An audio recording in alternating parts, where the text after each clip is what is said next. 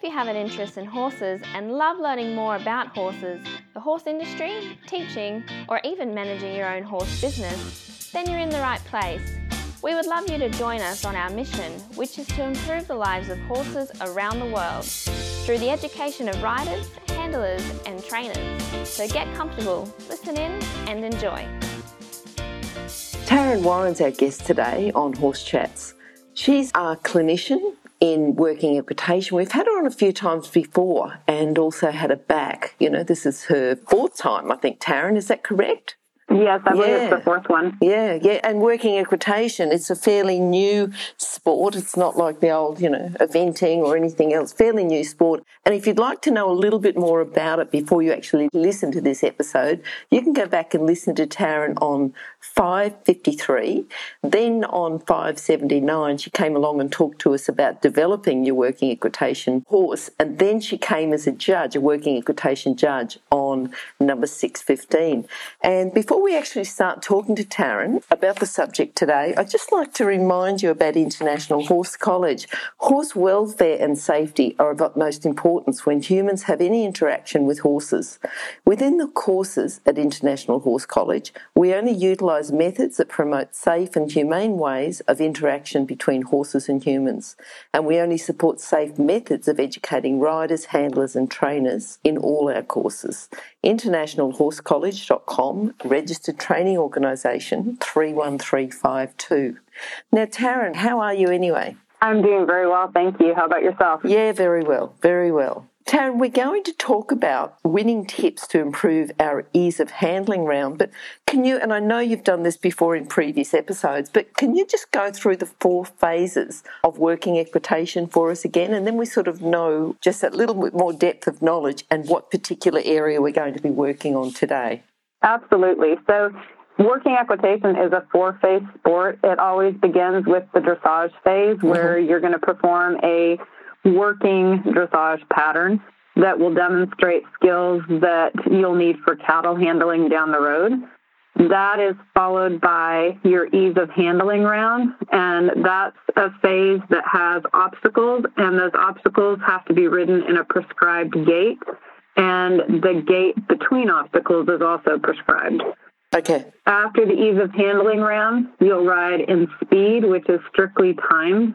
So there's no score other than your time. The fastest time with the least amount of um, penalties is going to win that round. Mm-hmm. And the fourth phase is your cattle phase, where you have three minutes to cut a cow from the herd and move it to a pen on the other end of the arena. Perfect. All right. So today we're going to talk about the second one, the ease of handling room. You've got some great tips to help us with that. So if we're going to talk about lines to fit your horse, is there a set line? How can we vary this and make it that does suit our horse?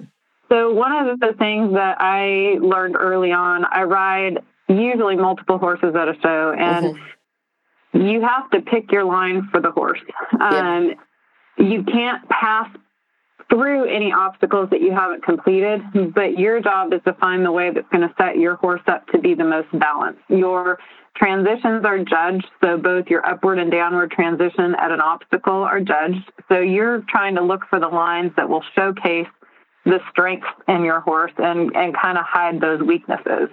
Um, you'll need to consider whether your horse has a strong upward and downward transition, that might allow you to take shortest lines, and the shorter lines will always get you a higher score if done well. But if you take a line that's too short for your horse, you're going to have them unbalanced going into the obstacle. Um, sometimes that can be as simple as just adding a small circle prior to um, approaching the obstacle to get your horse on the correct lead or the correct bend. You want to think about whether the line you chose helps or hurts your horse and sometimes that longer line to adjust between the obstacles is your best plan. Um, it's judged, like I said, both in the um, it's judged in the course navigation part of your ease of handling score. Okay, so you talked about the best plan, so you can have more than one plan when you go in, you know, like a plan A, plan B. Tell us a little bit about that. And if you do, how often would you have to go to your plan B or your plan C? Tell us a little bit more about that. I always tell my students you have to have at least two plans because there's one obstacle that you never know, mm-hmm. and that is where the judge is going to be standing. So it never fails that you have it all planned out in your head. You've walked to the course and you ride in, and the judge is standing right in the line you were going to ride. Okay. So okay. I, yes. I never go in without a plan A and a plan B. um, but the other factor is that the horse you had in the warm up ring may not be the horse that steps into that competition ring. There yes. may be something that worried them. And so when you have that tension, the short lines may really set your horse up to be unbalanced um, executing the obstacle. So sometimes you need some longer lines to try and get rid of that tension um, when you're going. So I always try and look for lines that my plan A is always the line that's going to get me the best score. So that's going to be the shortest line that I think my horse is capable of.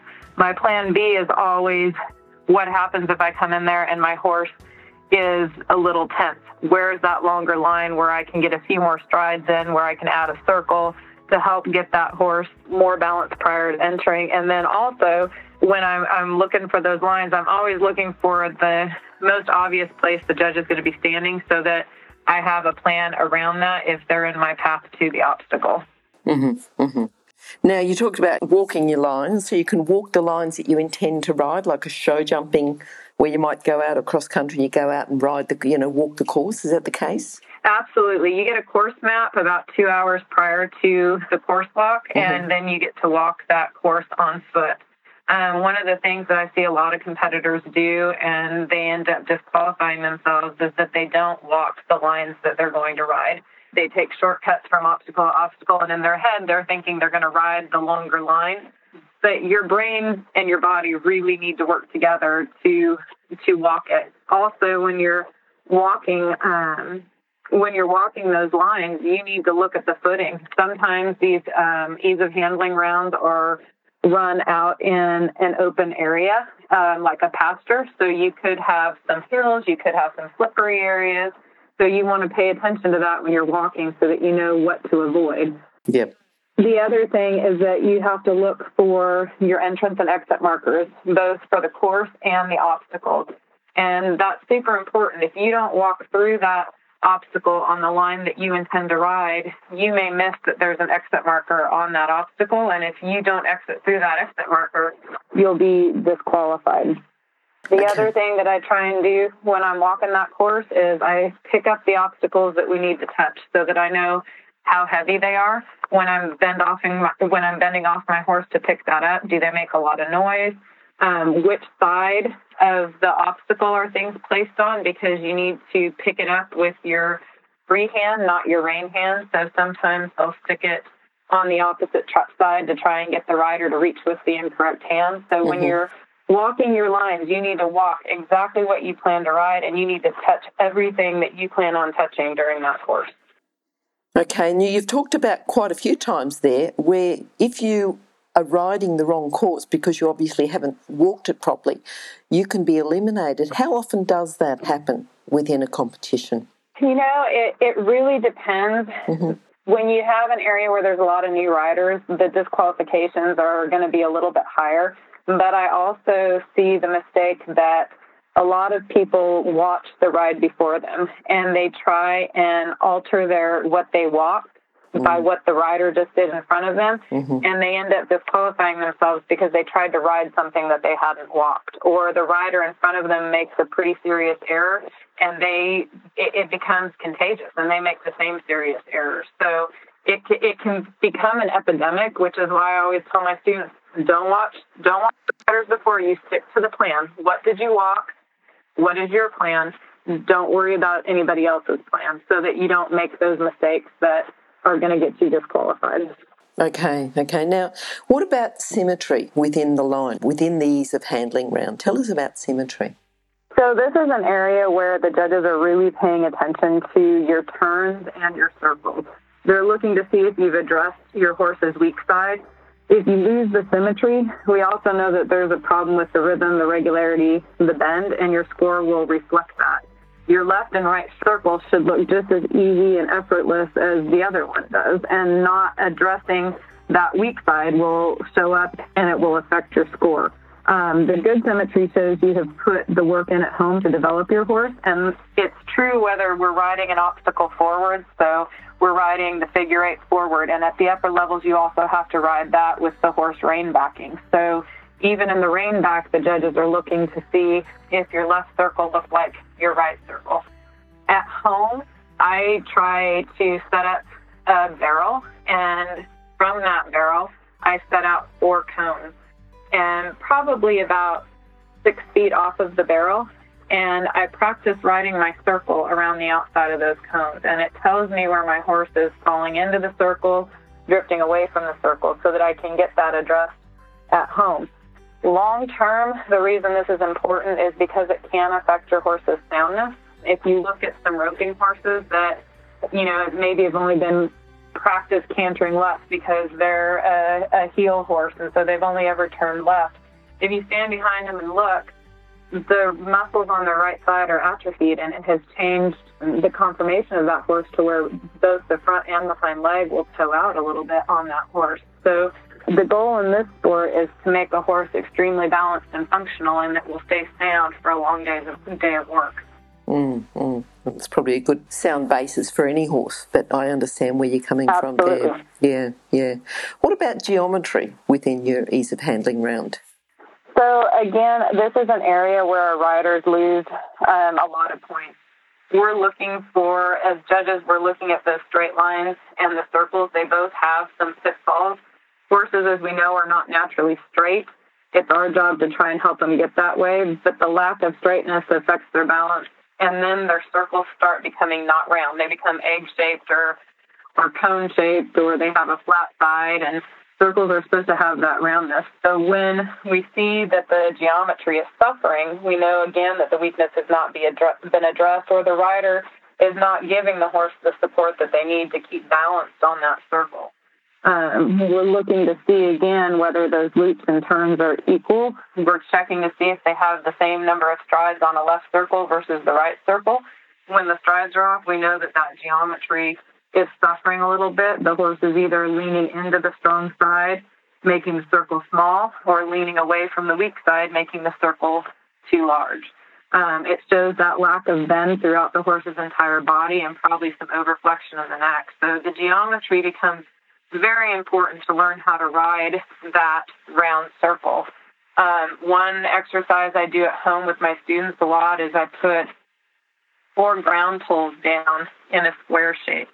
And I make that square shape uh, about the size of a five meter circle. Mm-hmm. Uh, and I have them ride inside that square. And their job is to touch the center of each of the poles and round the corners so that they learn how to make a, a ge- geometrically correct circle each direction without having that flat side. Okay, okay. I think that's a good exercise for quite a few sports, not just for working equitation. Absolutely. Stop. I need to interrupt this chat for a hot off the press notification. That is, that the latest version of the book, 101 Careers in the Horse Industry, is now available, and the best news is that it's a free download. So if you work in the horse industry, if you have a plan to work in the horse industry and have a career in the horse industry, or if you know someone who plans to have a career in this fabulous industry, then this is an essential book for you to read now and then keep as a reference as you progress through your career. With over 100 jobs to choose from, you'll probably find at least one that you'd happily do without being paid. So simply go to internationalhorsecollege.com scroll down to the bottom of the page and click on the 101 Careers in the Horse Industry button to receive your free career book. Imagine, maybe one day you could be a guest on Horse Chats. What about the circle size? I mean, you put plenty of emphasis on the circle should be round, they should be equal, same amount of strides each side. But what about the circle size and how important is that?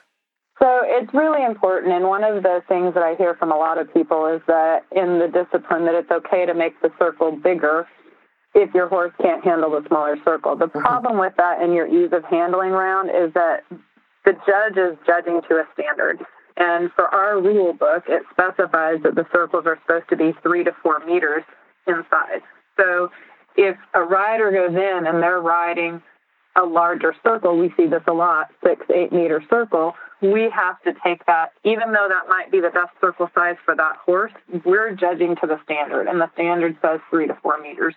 So mm-hmm. that's going to bring that circle or that, that obstacle score down um, because riding the bigger circles, we all know, is obviously easier, but it's not showing the mechanics needed in the sport, which at the end of the day is to help that horse work a cow. On okay. the flip side of that, you want both of your circles to match. So on some of these circles, we're riding the right circle and the left circle. If they can ride a three meter circle to the left, but they can only ride a four meter circle to the right, then you should probably make both circles four meters to give the illusion that there's not a weak side there. Yes. Uh, so we're looking for the agility uh, that the horses are going to need to work the cows, which requires the tighter turns and the smaller circles with the changes of direction where the horse stays balanced. And that's going to give them the skill and the strength that they need to be able to su- successfully work that cow when they get to the fourth phase. All right. I just want to go back. We talked about walking the course, and there's the importance of walking so that you don't get eliminated. But if you've gone out, you've walked your course, what's the best way about memorising your course? Can you tell us a bit more about memorising your course? Absolutely. This is one where a lot of riders get intimidated because they have to memorize the, the course. And I think memorization is a skill just as learning to do some of these other things is a skill. And you can learn to do it and train your brain to do it. So, from my standpoint, the way I memorize my courses, and sometimes I have to memorize two or three at a single show because I'm riding in different levels. So, that's a lot of work for me, what I do is I take the obstacles three at a time and I repeat the obstacle number and I repeat the obstacle name in my head while I'm envisioning each obstacle as it's written on the course map. And mm-hmm. I have found that doing it in threes um, is easier than trying to memorize the entire course at once. And so after I've usually you have anywhere from 10 to 14 obstacles on a course. And after I've memorized all those obstacles in groups of three, then I try and put those groups together and remember the entire course, but I don't try and do the entire course at one time.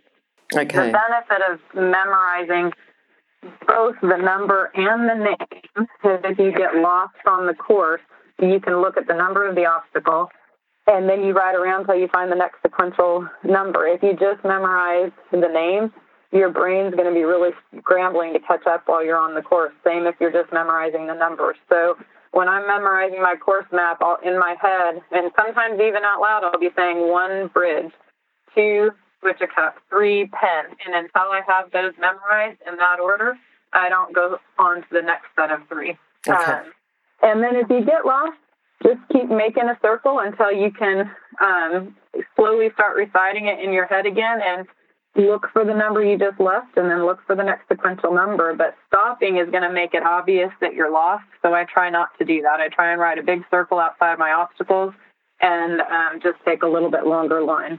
Okay. Now, I know that you've talked a little bit about having the correct bend and, um, you know, working the horse equal, being on the correct lead, but lead changes. Um, tell us a bit about bends and lead changes. So on our courses, if if the judge is writing a really good course, they're going to write a course that's going to require you to demonstrate both the left and right bend or lead fairly equally. Um, again, looking for that weak side. So I'm always paying attention when on my course walk when I'm approaching an obstacle. What is my first turn? Is it a left turn? Is it a right turn? So that I know as I'm approaching that obstacle that I need to have my horse set up on the correct bend or the correct lead to make them successful. Um, this is especially true when you have the obstacles that you have to turn or circle, but also true when you have the obstacle that you like the pitcher or the gate where you're going to be leaning off your horse a little bit. If you approach in a counter bend or a counter lead and ask that horse to stop, your horse is thinking the opposite direction that you're leaning off, which is going to cause them to lose immobility when they stop. So, for example, if I have if if I'm approaching the jug and I'm going to pick up that jug with my right hand, I always make sure that I'm approaching that jug on the right lead or the right bend so that my horse is thinking right at the same time I'm going to have to lean off and, and, and pick that up. They're more balanced when they stop.